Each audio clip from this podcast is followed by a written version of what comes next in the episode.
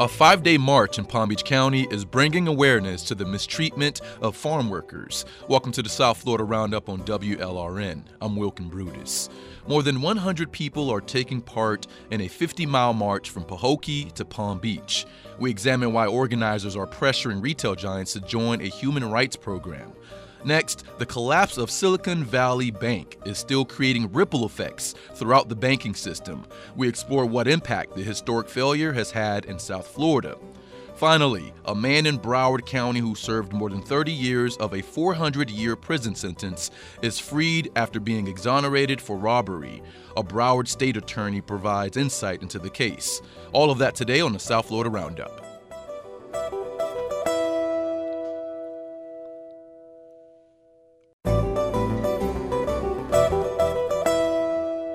I'm Wilkin Brutus. Welcome to a special pledge edition of the South Florida Roundup on WLRN.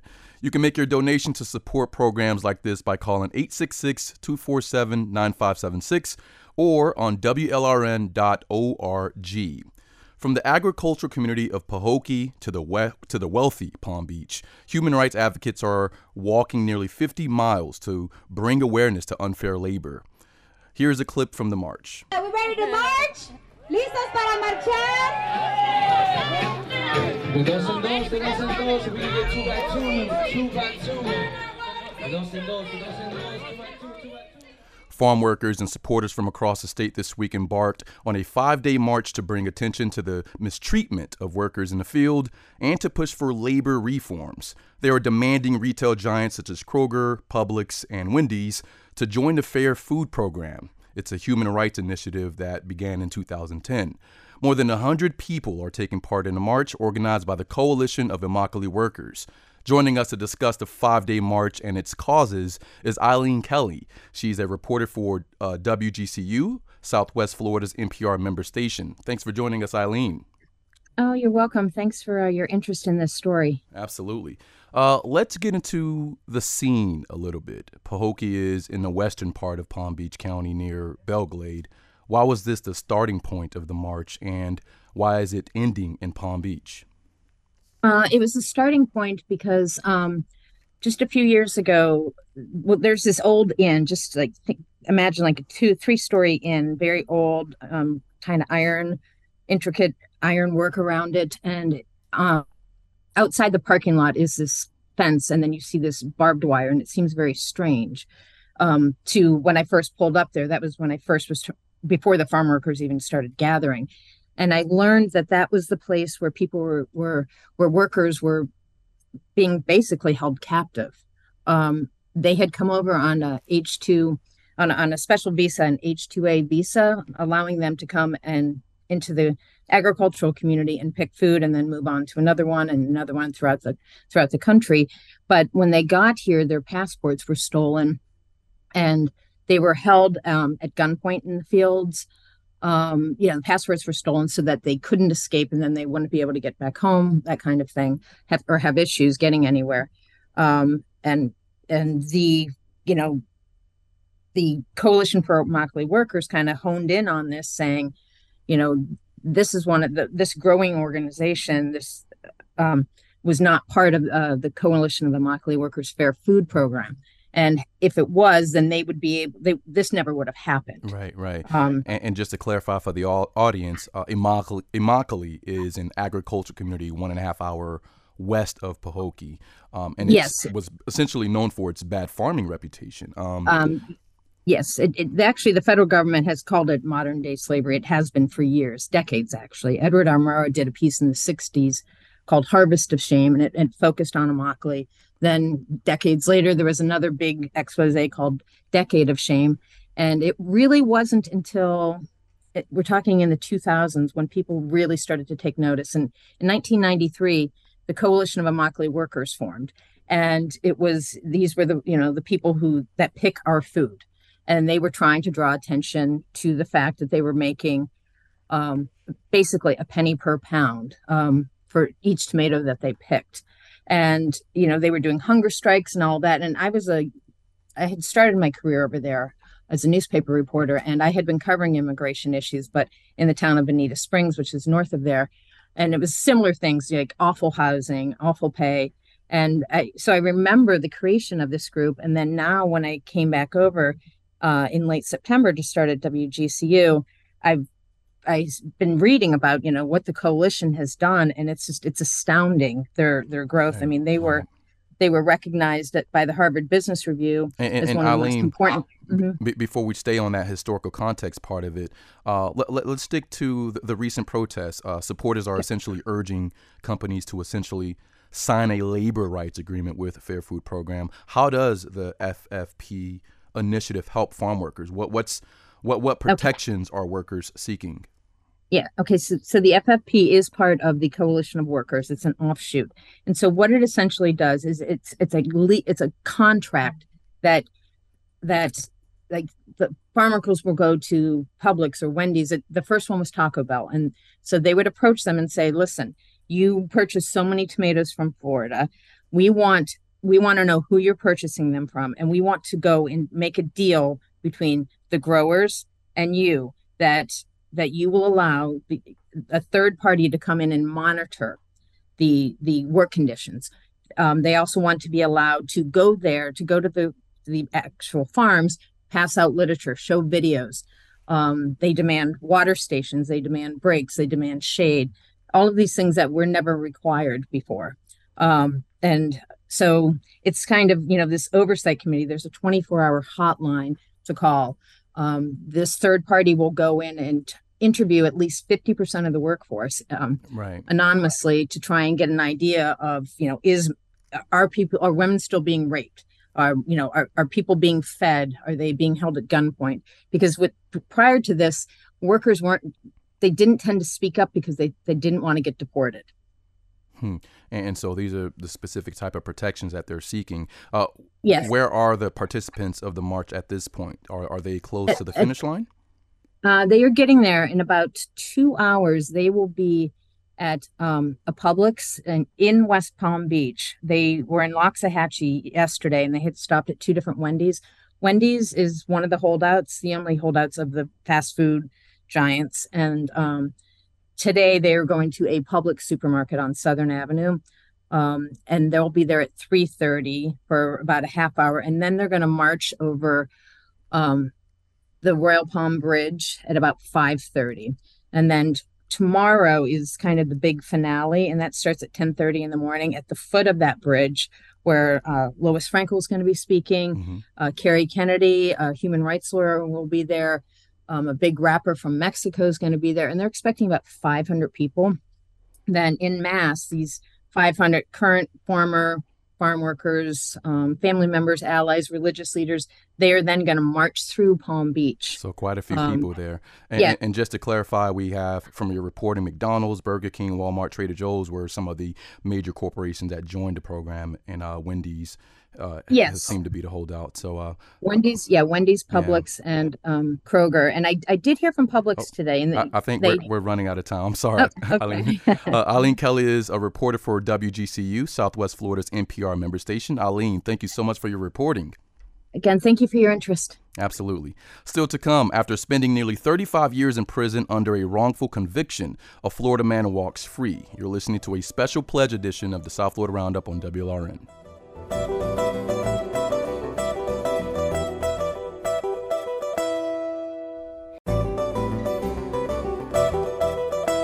I'm Wilkin Brutus. Welcome to a special pledge edition of the South Florida Roundup on WLRN. You can make your donation to continue to support programs like this by calling 866 247 9576 or on WLRN.org. 57 year old Sidney Holmes was exonerated from prison on Monday after spending nearly 35 years there under a wrongful conviction in connection to a 1988 armed robbery in Broward County. Holmes was serving a 400 year prison sentence. Yes, you heard that correctly. 400 years. He was 23 when he was arrested. In 2019, Holmes reached out to the Innocence Project of Florida, a nonprofit organization that helps innocent prisoners get out of the system. The organization took on this case and, through their review, found that there was n- enough evidence to prove his innocence. After two and a half year investigation with the Broward State Attorney's Office, Circuit Judge Edward Edward Merrigan ordered the authorization to let Holmes out of prison. Joining us to discuss this case is Howard or Broward State Attorney uh, Harold Pryor. Harold, how are you? Fine. How are you doing, Wilkin? All is well, thank you. Now, Harold, um, your the, the Broward State Attorney's Office was involved in the investigation into Holmes's case. What was Holmes's what was Holmes accused of, and how were lawyers able to prove his innocence? Well, Holmes was charged with armed robbery in 1988. Um, it was alleged on June 19th of 1988 that two people outside of a convenience store, which was a one-stop store in Fort Lauderdale, committed an armed robbery. Uh, Mr. Holmes' alleged involvement with that was uh, that of a getaway driver. Um, it was never alleged that he was one of the um, assailants that had the armed um, the weapon or tried to commit the armed robbery. And so, and so he was arrested sometime in October of 1988 after that uh, alleged armed robbery. And so he was arrested, but what actually led to his conviction in the first place? Well, he became a suspect because of a precarious eyewitness identification. Um, that was the principal evidence that was used against him at trial. Um, and also him owning a commonly owned and popular vehicle of the 1980s, which was a brown Oldsmobile. And, and so people essentially like pointed at him out in a lineup and said, "You are the the suspect," essentially. That is correct. It was all based on um, identification. And also, another issue with it was that it was based on a civilian investigation. It was launched by the brother of actually one of the victims of the alleged armed robbery. And so, this caused Holmes to become one of the only suspects because um, we never, or the circuit was never really able to find the other two participants in the alleged robbery.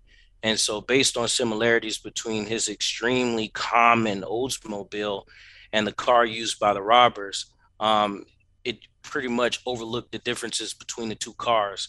And um, it was likely his incarceration and him being picked for the alleged crime was likely due to the misidentification of the Oldsmobile involved in the actual robbery. Wow. Now, is that I mean, I recall seeing that type of method in movies. Is that method still used today, where you can just sort of point out uh, a potential suspect on a lineup? No, and and and that's a great question. I, I, think primarily that was the reason, and one of our justifications as an office and our CRU unit um, as to why we felt um, that exoneration was warranted in this situation. Uh, many of the practices used by law enforcement at that time in the 1980s um, are pretty much outdated uh, practices that aren't used uh, um, really anymore in criminal investigations. And we felt, based on that information, based on that ID, uh, we wouldn't have uh, presented charges based on uh, those practices that were utilized in the 1980s. Right. Now, um, your office was involved in this case for two and a half years. Um, in total, at least for the family, it took 35 years, decades of challenges by his family. For folks who aren't aware of how the justice system works, how can it take that long to prove someone's innocence when the evidence is essentially available? Well, it, it could be a plethora of many things. Um, and, you know, I can't speak for what happened during the, the, the, time when that case went to trial. It could be for many reasons. Um, it could be uh, due to um, the, the, effectiveness of counsel. Um, also, it could be due to the willingness of law enforcement or prosecution to hear out uh, Mr. Holmes' uh, defenses or, or, or, some of the things that he wanted to present in his defense. It, plethora of many things that you know I, I really don't know and I can't speculate. Um, but what I can say and what the people can take solace in knowing that this man is no longer going to be in prison for a crime that he didn't commit. And thank God that we have a CRU unit, a conviction review unit, uh, that took the time um, to go through his case and to do the right thing, or at least begin the process of righting a wrong. Right, right. Stay with me. I'm Wilkin Brutus. This is the South Florida Roundup on WLRN. We're speaking with Broward State Attorney Harold Pryor about why a man walked free after spending nearly 35 years in prison. 800 743 WLRN, 800 743 9576. You can also tweet us at WLRN. Uh, Harold, for context, the United States is just over 245 years old. What's the difference between sending someone to prison for life? Versus putting an actual number like 400 years behind a sentence is what, what what's the logic behind that Well, it, it, you know it's mind blowing. It, it, it it shocks the conscience When it first came across my desk and I saw 400 years, I was shocked, right? Um, just amazed at how could someone be sentenced for 400 years, uh, let alone for this particular crime, and the fact that he was a, a getaway driver, um, and actually the, the fact that the other two involved suspects in this particular crime or alleged crime, we were never able to locate them. Um, but one thing I can kind of point you to is really to October 1st, 1995. Um, for crimes committed on or after that date, um, people who have been incarcerated, inmates, they're required to serve 85% of their sentence, the sentence that was imposed. And so, um, normally, if you were to sentence someone for life, or you were so well, not life, but let's say if you were sentence someone for 30 years imprisonment, uh, they would have to serve 85% of that um, term before they're released. Before that, um, if you sentence someone to 30 years, or even if you sentence someone to life, they were eligible for parole and they could have been out of prison in a matter of 10, 15, maybe 20 to 25 years. And so, what I've been led to believe, in my understanding from people who've been practicing much longer than me, right? Um, that was their justification back then as to why they would impose such harsh um, or, or, elongated sentences for someone um, who may have been sentenced after a jury trial um, for 400 years. So wow. the motivation as to why they did 400 years was because to ensure that this man, that Mr. Holmes, would not see the light of day outside of a Florida state prison. And so that was the logic, if it is logical, mm-hmm. that was the logic of why that sentence was imposed back then. Um, but I, I, mean, it should be noted that I think the initial offer was 800 years in prison. 800 and the judge, years. Yeah, and the judge sentenced Mr. Holmes for 400 years. Um, so that shows you um, just how shocking um, and how um, how you know I, you know my heart goes out to Mr. Holmes right. that he had to go through that ordeal. I mean, I could only imagine sitting there and a 400 year sentence so, being so, imposed upon so, you for something you didn't do. So the 800 years. So it gave him lenience by giving him half, which was 400. Um, Harold, uh, let's let's talk about the bigger picture here. Uh, a 2022 yeah. report from the National Registry of Exonerations went through 3,200 exonerations in the last 30 years, and it showed widespread disparities in the criminal legal system that disproportionately affect Black people. Who represent 13% of the U.S. population, but made up 53% of exonerations, 53%. What does this hard data say about the criminal legal system? Well, as uh, you know, I'm, I'm a hip hop fan, and as Jay Z once said, "Men lie, women lie, numbers don't." Um, we have to look at the numbers, and and and I'll tell you this much: uh, you can't be the chief prosecuting officer of any jurisdiction. You can't be a chief of police. You can't be a sheriff in any jurisdiction if you don't fundamentally understand and believe that we have a criminal justice system that has been traditionally stacked against people of color and poor folk. And so it's important for us to have people in office that understand that, have decision makers um, and stakeholders that make these important decisions at the helm that understand the gross inequities of, of the system. And so, look, I, will tell you this I, I, I, can't speak for what happened in 1989. I can't speak for anything that's happened before 2020. All I can do is speak about now. And my goal is to ensure that we have a criminal justice system that's fair and equitable for all people. And uh, this is a start. Look, we're not perfect. Um, the criminal justice system is not perfect. Broward State Attorney's Office isn't perfect. But I think people can take solace in knowing that you have someone at the helm that understands that these numbers that you pointed out um, that understands the gross inequities in the system and that really wants to fix that and make it more equitable for all people. Right. And let's stick on the topic of equity. Um, as recently as three years ago, the University of Florida ended force free prison labor around their agricultural research sites across the state amid public pressure from students and advocates of criminal justice reforms reform have always questioned long prison sentences and the existence of private uh, private prisons and WLRN did a report on the influence of private prisons um, that can have on elected officials. As the Broward State Attorney, have you had to address any of these particular concerns?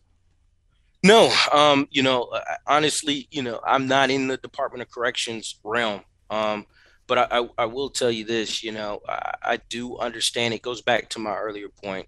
Um, we have a system um, that's in place, a criminal justice system that play that's in place, and we're all inextricably intertwined, right?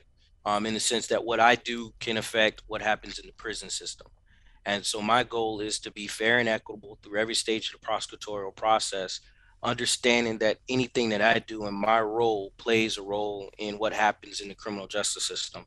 And so uh, the more that I can do in my realm to find solutions to keep people out of prison by way of creating diversion programs, um, by way of having mental health diversion programs, by having drug court, having drug diversion programs, where we give people second chances to keep them out of the system we make our community safer so we won't need to put anyone in prison because if you're a first time offender and you feel that you have a lack of economic opportunity where you can join the state attorney office's economic empowerment today diversion program where we help you get a job skill hmm. we help you find a job you become a productive citizen of society and the recidivism rate goes down therefore we won't need to put someone in prison therefore there's no need for more prison beds or more prisons and so I think what I do has a direct effect with all of that. So I can't talk about Department of Corrections. I don't know about any of that, to be quite frank.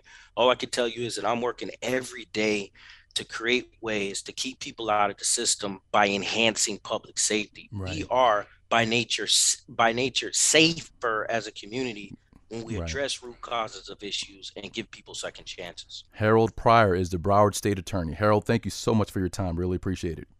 Thank you, Wilkin. Have a good one. You too. Still to come, we examine the ripple effects surrounding the recent failure of Silicon Valley Bank. You're listening to a special pledge edition of the South Florida Roundup on WLRN, 800 743 WLRN, 800 743 9576.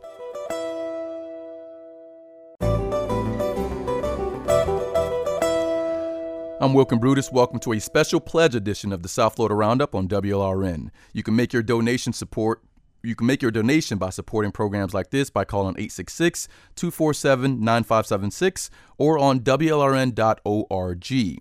The collapse of Silicon Valley Bank last week created ripple effects throughout the American banking and financial sector. It's the largest bank failure in more than a decade and the second largest bank failure in U.S. history.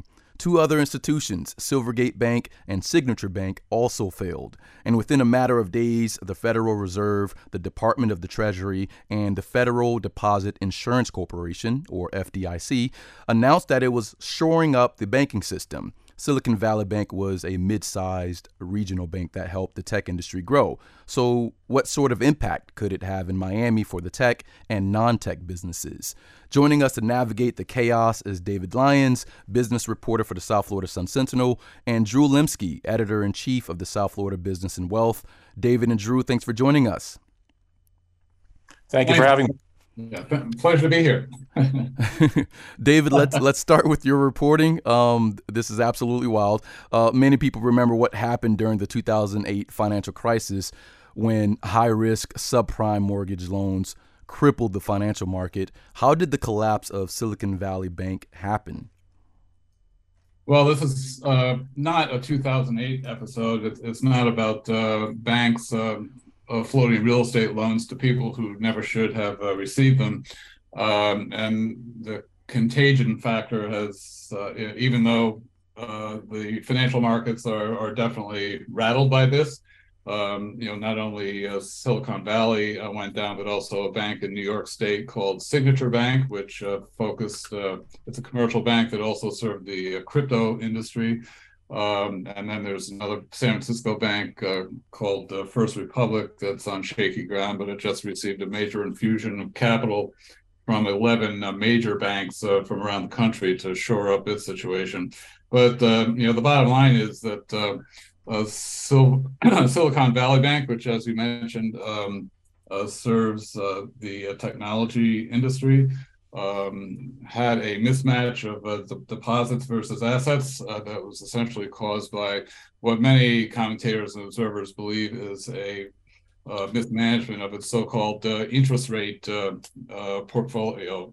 it had a lot of bonds that were bought at, at low at low interest rates, and then as the Federal Reserve moved to attack inflation, interest rates went up and bonds and interest rates uh, move inversely against each other. So as the interest rates went up, the uh, bond prices went down, and uh, SVB was suddenly sitting there with uh, a portfolio that showed nearly a two billion dollar loss. Hmm. And so when when word of that got out, uh, largely through social media, um, uh, and it was also during the course uh, of a time when Goldman Sachs was looking to help do a rescue. Um, depositors fled, and they moved a lot of their money into bigger banks and uh, you know leaving uh, SVB in a very precarious uh, position. Right. Uh, and, and, and, let's and before you go forward, let let's so just to clarify here, um, it, it's not a 2008 situation. Very different. No, it's not. Uh, a lot of people. Exactly. A lot of people are emphasizing that. There, this, this is not a, a housing collapse. Situation. Right which is why I wanted to start off that way so we can make sure we tackle that particular uh, refrain that I've seen online. Um, and also um, just the way the inner workings of, of banking. A, a, depositor puts their money into a, a, banking account, and then that bank then uh, invests in different securities. Um, and so this is a mismanagement situation, not a scam, is what I've also seen online. Um, should bank customers in South Florida in particular worry about their own deposits? Any reports of people making a run on their on their banks locally?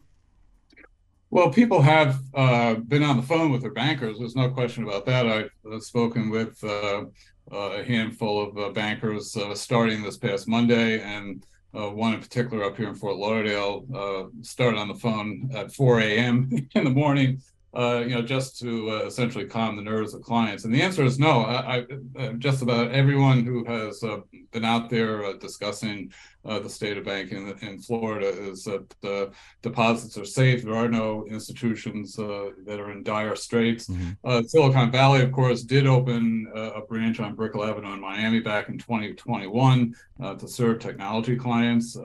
but after the FDIC moved in, um, Silicon Valley, which is now known as Silicon Valley Bridge Bank, hmm. because it's under the jurisdiction of the FDIC, reopened for business on Monday. Okay, and, and, and I think this is a good time to segue uh, uh, with that discussion of tech companies here in Miami. Uh, Drew Limsky, um, how does this niche bank affect the tech industry as a whole, or other businesses here in South Florida area, specifically in Miami, where a lot of tech companies have made their home? Let me just jump back to pick up on what David said, and then, then I'll go on to your question. sure, question. Sure, Like imagine you're you're an individual investor and you bought some CDs, ten thousand dollars worth of CDs and they're 18 month CDs. But then you decide you're not going to hold them to maturity. And you sell them after three months when you're supposed to hold on to them for 18 months. Your financial advisor, your family, people who you trust are wondering what is going on with your finances. On a macro level, that's what happened with SVB. It, it, was a contagion, as David said, through social media. And when people start hearing this, there was a loss of confidence and therefore a run on the bank. It was a very particular situation made through bad investments, treasury notes and bonds. Now, when we move into Miami, which is increasingly a tech epicenter, um, SVB didn't have a big presence here. However, and again, it won't probably won't be affected as much as other areas of the country. We just did an interview with uh, Mason Williams, uh, Chief Investment Officer of Coral Gables Trust. There will, however, be a chilling effect. There probably already was a chilling effect after what happened to FTX. There was going to be a big sign on a huge tower in downtown Miami broadcasting FTX's success and how it was representative of this new tech center. Well, now that's gone. It's called Miami Dade Arena. Um, I think it it will be a tougher environment for startups because banks will be less likely, less um, generous in terms of extending credit to some of these startups that we've heard so much about, and the fact that a lot of these startups were bringing in a different class of educated um, expertise to the area and high paying jobs we're gonna i mean it's all a matter of degree. We're gonna see how long this chilling effect will last and how deep it is. Yeah, it's we, a little bit too, too early to say but it is already having an impact right. We, we, in a negative sense. we, we talk about that fear spreading quite rapidly. Um, uh, and and we're now seeing bigger institutions um, the bulk of the weight of the fear um, that's in the air. Um, and there's a huge microscope on everyone's uh, balance sheet. Uh, what issues are Credit Suisse dealing with, which is a larger bank institution that it, that is a, a, Swiss bank that isn't located here in the U.S. Uh, and how does that particular situation differ from the bank failures in the U.S.? it's a it's a huge bank. I'll let I'll let David. You want to? Well, I was going to say that uh, it's a very murky situation across the pond because uh, I mean, the Swiss uh, Credit Suisse essentially, uh, you know, it's one of the biggest banks, if not the biggest bank in, in Europe with a worldwide reach. And um, they issued a, a, financial report that said that they had uh, a material weakness in their in their financial reporting, uh, which is enough to send uh, you know ripples all over the continent, and it did uh, to the extent that there was uh, a run uh, on Credit Suisse as well. So the Swiss National Bank uh, served up a credit facility or they offered uh, made about $53 billion uh, for Credit Suisse to, mm. to borrow. And, and, and, and, do we know how secure the investments are of banks who are lending to tech businesses here? How secure? in, in terms of um in terms of lending, are, are banks here in, in good shape, essentially? Yes, they are in good shape. I, I don't. Uh, I've been told that there aren't that many banks in in, in the state of Florida that hmm. have been underwriting uh, loans to technology companies. I mean, it's uh, these technology companies have principally been funded by you know private equity companies, uh, private investors who have come in from uh, other places, and uh, um, so you're you're not going to see your local community bank uh, uh, floating large loans to technology startups. That's that that's not the way it's worked uh, during this tech boom in the Miami area. Um, is this a house of cards situation? Do you expect more uh, probing of certain balance sheets from from different mid-sized banks and, and, and larger banks? Let me grab this one. When we talk about what happened with First Republic, it is or was the 18th largest bank in the country. So it was deemed too big to fail when the government stepped in and brokered a deal. So they would have an infusion of $50 billion from 11 different banks, the top banks that each put in $5 billion include Bank of America, JP Morgan, Citigroup, and, and Wells Fargo. So the Fed did everything, the, the government and the Fed are doing everything they can to stop, to arrest this contagion. Um, with SVB, it happened over the weekend. Um, uh, because the Asian markets were going to open on a Monday that closure was affected over the weekend. So I think the government is doing everything that they can possibly do. There are bank failures that occur every year that we never hear about it. We should note. Yeah, and, and that's a great clarification uh, uh, to mention to our listeners. Uh, David Lyons is the business reporter for the South Florida Sun Sentinel, and Drew Limsky is the editor in chief for South Florida Business and Wealth. Thank you both for sharing your expertise. Really appreciate it. Okay, thanks for having us. Thank you for inviting me. Absolutely. Finally, on the roundup, O, Miami and WLRN are partnering to transform a downtown Miami billboard directly across the street from the Heat Arena, arena into a canvas for poetry. The rules for Zip Ode are simple. Use your five digit zip code to write a five line poem. Each digit of your zip code determines how many words per line. Like this my zip code is 33463, and I wrote a poem. It goes, I love you under the condition that you love yourself unconditionally. Share the sun within you, brighten our days. Submit yours by March 22nd at WLRN.org slash zipodes. The winner's poem will be displayed on National Poetry Month. And that will do it for the South Florida Roundup. It's produced by Natu Tway with help from Helen Acevedo and Polly Landis. Our engagement editor is Katie Cohen. Katie Munoz is our director of original live programming. Our director of enterprise journalism is Jessica Bakeman. Mateo Sanchez is digital editor. Sergio Bustos is WLRN's vice president of news. The Vice President of Radio and Show's Technical Supervisor is Peter J. Mertz. Richard Ives answers the phones, and I'm Wilkine Brutus. Thanks for calling and listening, and remember, stay hydrated.